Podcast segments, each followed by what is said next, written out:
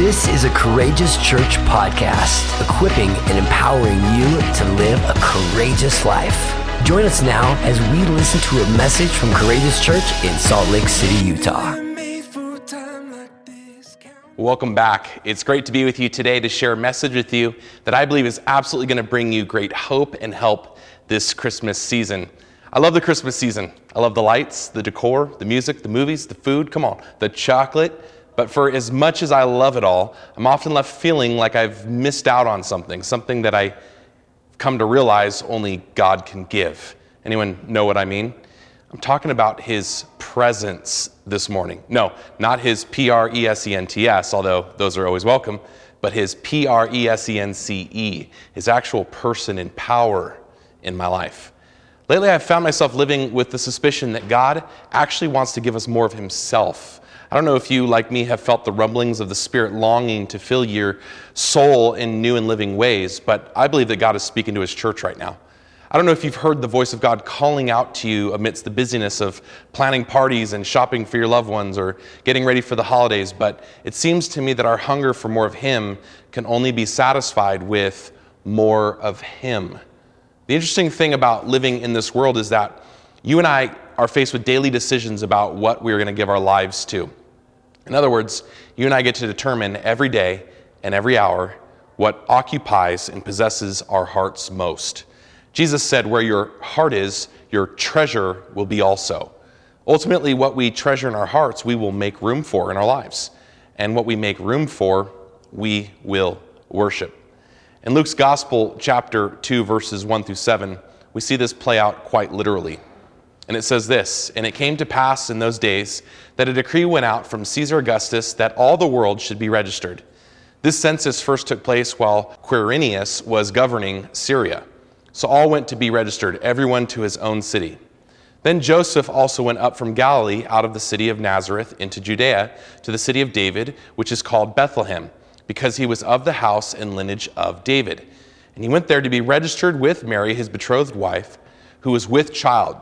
So it was that while they were there, the days were completed for her to be delivered. Verse 7 And she brought forth her firstborn son, and wrapped him in swaddling cloths, and laid him in a manger. Because, here it is, there was no room for them in the inn. So here we are. Mary and Joseph have come to this inn at Bethlehem. Mary, of course, ready with child, literally bursting at the seams with the very presence of God. And what do we find? An inn overtaken by too many guests. So much so that there was no room for Jesus. And because the Bible is not just a book about them, but ultimately about us, I wonder today what guests have overcrowded the inn of your heart? Have you, in the same way, told Jesus, sorry? no more room for you here. Friends, knowing that God wants to give us more of Himself and occupy more of our hearts, and then actually letting Him do it, are two very different things, aren't they? I think most of us, if we're being honest, get hung up on the how to part. Like, how do we actually make more room for Jesus in our life? What does that look like practically? Well, today I want to help us by looking at three practices that we can employ to give God more room in our lives in a message that I'm calling Let Every Heart Prepare Him room. So let's jump right in with our first practice today. Number one, prepare a special meeting place with God. Most of us rightfully believe that God should be preeminent or the most important person in our life. The problem is is that we've overstuffed our calendars with so many activities, events, and commitments that we've left very little room for God to actually be preeminent in our lives. Are you tracking with me? Preparing a meeting place for just you and Him actually helps tackle this issue by giving God a special place that's been set apart in your life that nobody else can interfere with.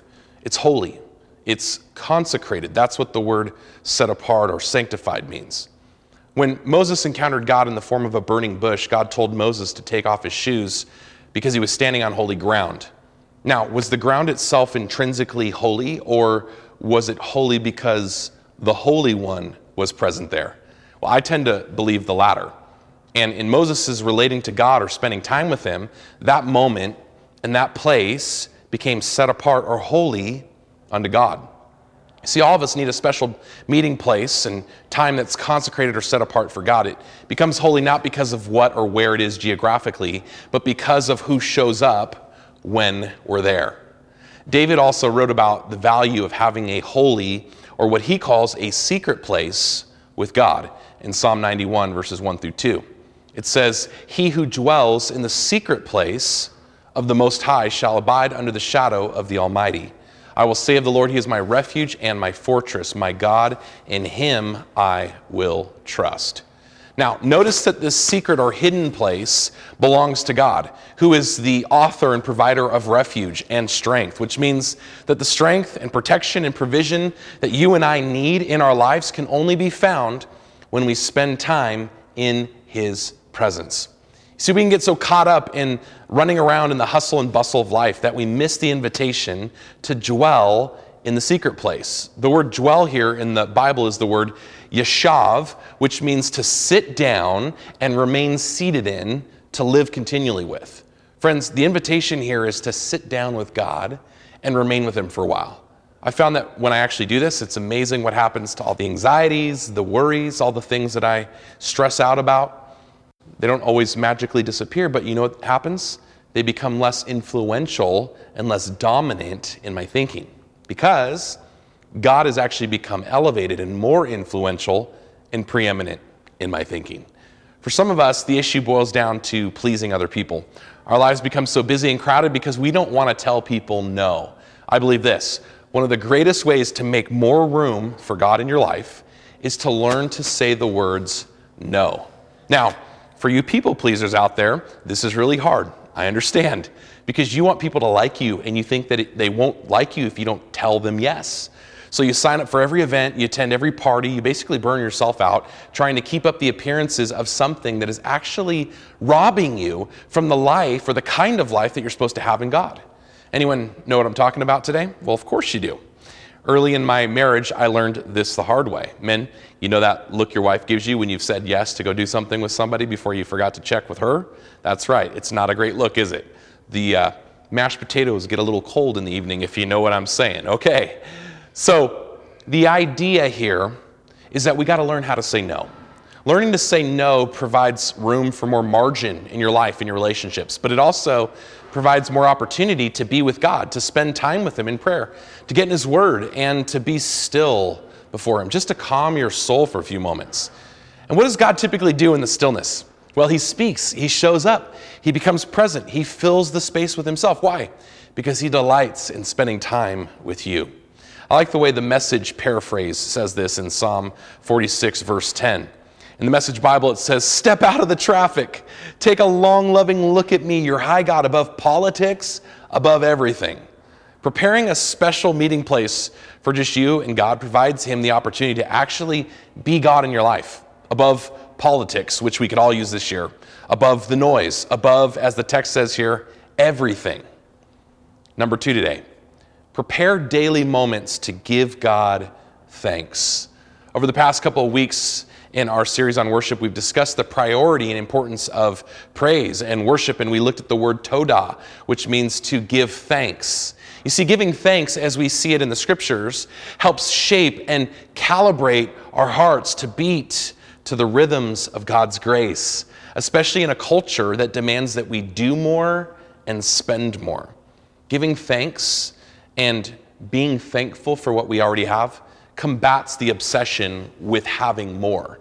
And what better time than Christmas to talk about the more? Now, I'm not here to rain on anyone's Christmas shopping parade today or to get down on us for pulling out the credit cards again. But let me ask you this When was the last time you bought something for yourself and it actually brought you peace? When was the last time you said to yourself, Well, hey, look, I've done it. I've finally reached inner harmony and bliss. I'm truly happy and content. That new iPhone has helped me achieve perfect peace. I don't know about you, but we get so easily obsessed with stuff and with owning the next greatest thing that we can neglect being thankful for what we already have and what God has actually already given us. Now, there's nothing wrong with buying a new phone or new purse, or whatever that thing is for you. And it's amazing to be able to give gifts and to bless other people. But what if this year, instead of spending above our means, we decided to give ourselves away instead? What if we spent time serving a neighbor or even a friend? What if we offered to help repaint their fence? What if we decided to tell people how much they really mean to us and to do that in person? And what if we decided to teach our kids a more valuable lesson than all the useless pieces of plastic and toys that you're probably going to end up throwing away anyways? Maybe a little radical? Perhaps. But isn't this exactly what Jesus came to show us? That all of life itself is actually a gift that we've been given for which we can and should be thankful. What if by giving thanks and being thankful, we prepared more room for God in our daily moments? I might be preaching to myself today, but I suspect that if we could live a little more thankful, we might find God more at work within us and in turn would see more of his glory in our lives. 2 Corinthians chapter 4 verse 15 says this, and as God's grace reaches more and more people, there will be great thanksgiving, and God will receive even more glory. Friends, preparing daily moments to give God thanks allows more of his glory to be seen in your life. It creates more room for the gift giver to be seen in all of us. And that's really the point of Christmas, isn't it? It's celebrating the greatest gift ever given God with us, Emmanuel, Jesus himself. I found it's being thankful for what he has done and in through Jesus that makes all the difference in the world. You see, through Christ's coming, what we call the incarnation, his being wrapped in human flesh and dwelling among us, we are given the greatest gift that the world has ever seen. And our response should be to give thanks, not just once a year, come on, but every day. That's the invitation we have in Christ to give thanks for all that He's done for us. And in just a few moments, I want to give you the opportunity to say yes to the greatest gift by receiving Jesus as Lord and Savior of your life if you haven't done that already yet. So, number two today, we prepare daily moments to give God thanks. That opens up room in our lives for more of Him. And finally, number three today, prepare room for joy. Prepare room for joy. Did you know that joy is actually a choice? Happiness comes from the word happenstance and is based on what happens to us, either good or bad. But joy is a choice to see all of life as a gift, no matter what you're going through, no matter the difficulty or the pain that you face. Bono, the great frontman and lead singer of the mega rock group U2, once said that joy is an act of defiance. And I think that's true. To choose joy is to defy what comes easy to us all, and that's complaining and grumbling and becoming bitter when things don't go our way. James chapter 1 verse 2 says it this way, "Dear brothers and sisters, when troubles of any kind come your way, consider it an opportunity for great joy." In other words, you and I get to choose. And how is James able to say this? Because I believe that he knows that joy is always a choice. He knows that the testing of our faith brings about a perfect work, which results in us lacking nothing as well, as the text would later go on to say. Friends, that alone is a great reason to celebrate. Unlike the world, we're given everything in Christ Jesus, everything that we need to live a joyful life, regardless of what happens to us. And here's what I've discovered about joy one of the best ways to choose joy is to celebrate. Celebration, as I define it, is the intentional act of choosing to rejoice. It's honoring the occasion as a gift to be enjoyed. Celebration invites God into your life by acknowledging that He is good, and so is His creation, and so are His gifts in your life. But it actually goes one step further. Whereas Thanksgiving brings you to the feasting table, celebration lets you enjoy the feast. I mean, how awful would it be if all God ever did was show you the food? Right? Or let you unwrap the gifts but never actually enjoy them. Well, that's what religion does, but that's not what God does. God is the God who parties. He's the one who says, Come on, let's unwrap this thing called life together and then dance about it. He's the God for whom, when a single sinner has found salvation, all of heaven throws a party and rejoices. Why? Because God is the God who parties. I love the fact that Jesus' very first miracle was at a wedding celebration, turning water into wine, because it speaks to the heart of what God wants us to experience in this life joy, laughter, pleasure, delight. It shows us that we serve a God who loves all of these things. You see, some of you grew up in a religious environment that stifled all the joy in having a relationship with God. But I'm here to tell you today that Jesus is the guy turning water into wine so that the party can go on. I mean, that's some good news. I think one of the things that we're all going to be blown away by in heaven is what a great celebration it will be. How do I know this? Well, look at all the great feasts and festivals found throughout the scriptures. If they're just a type and a shadow of what we get to experience in our life with God this side of eternity, how much more so, the writer of Hebrews says, will we get to experience the thing that they are pointing us to, right? That's the point. The point is this we, we need to celebrate more. We need to choose joy. We get so fixated on addressing all the other stuff in our life that we forget to celebrate. We forget to acknowledge all the little victories and wins and moments and time that we have together as gifts. One way to practically make room for joy is to do this with your family. Determine a place that your family really loves and spend some time there. Reflect on what God's doing in each of your lives as well as in your family. But here's the thing put it on the calendar, be intentional about it. Choose joy, make room for it in your life. Amen? I believe if you don't, you won't.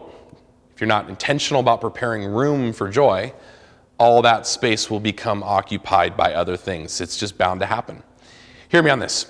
Don't wait till someday to celebrate the now. That day may actually never come. Listen to what the writer of Ecclesiastes says in chapter 2, verses 22 through 25. What do people get for all the toil and anxious striving with which they labor under the sun? All their days, their work is grief and pain. Even at night, their minds do not rest. This too is meaningless. A person can do nothing better than to eat and drink and find satisfaction in their own toil. This too I see is from the hand of God, for without him, who can eat or find enjoyment? Friends, ultimately, your heart was made to find its true enjoyment in the Lord. All the toiling and laboring over things will eventually come to an end. All the stuff that we worry about will eventually not even matter. The real question is this Did you enjoy the gift God gave you? Did you make much of the moments that God has given you while you're here on this earth? Did you make much of the moments He's given you even this week? If not, start today. Start celebrating the little things in life by making room for joy. Church, my encouragement for you this Christmas season is to prepare more room for Him.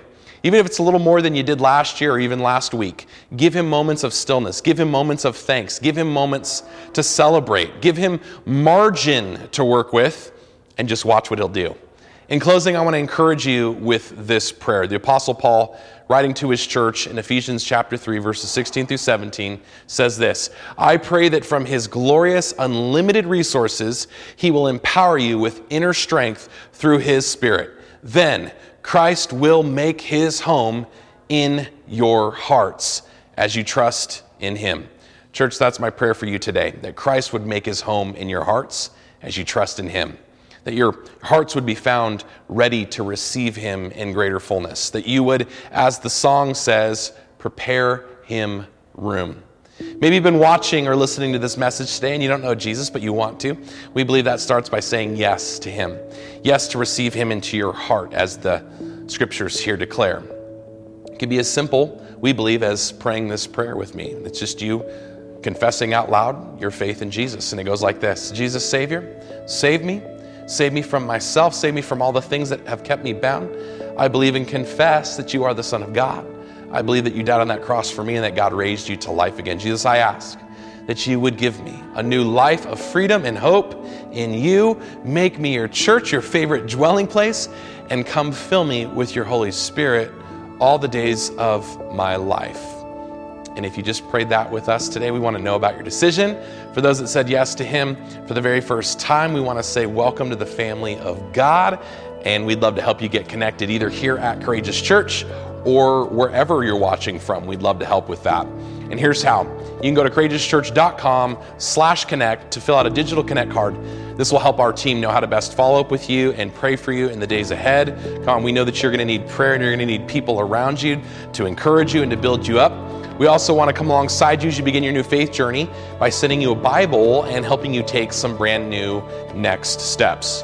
For those of you in the Salt Lake Valley, we're currently gathering in person at our brand new location at 10702 South, 300 West in South Jordan. And we're doing that on Sundays at 5 p.m. We'd love for you to come out and join us then. We also have prayer nights on Tuesdays at 7 p.m. So if you're interested in praying with us, you can go to our website, courageouschurch.com slash prayer to get all the details. If Courageous Church is your home church, we want to invite you and remind you to honor the Lord this Christmas season with your giving. Becoming a generous person is what it's all about. And you see, your generosity not only blesses God, but allows us to reach many with the hope and the healing and the courage and the life of God. It allows us to advance God's good mission for all the people of Salt Lake City, the Mountain West, and beyond. And if you want to be a part of that effort, you want to be part of what God's doing with this church to make a big difference, you can use one of the links that we've posted right there in the comments section, or just head on over to courageouschurch.com slash giving to give online. Church, we love you. You are God's masterpiece. You are His best. Remember to make room for joy. Come on, be strong and courageous, and we'll see you soon. Thank you for listening today. If you were blessed and you want to be a part of what God is doing through Courageous Church, including ways that you can give, visit us online at courageouschurch.com.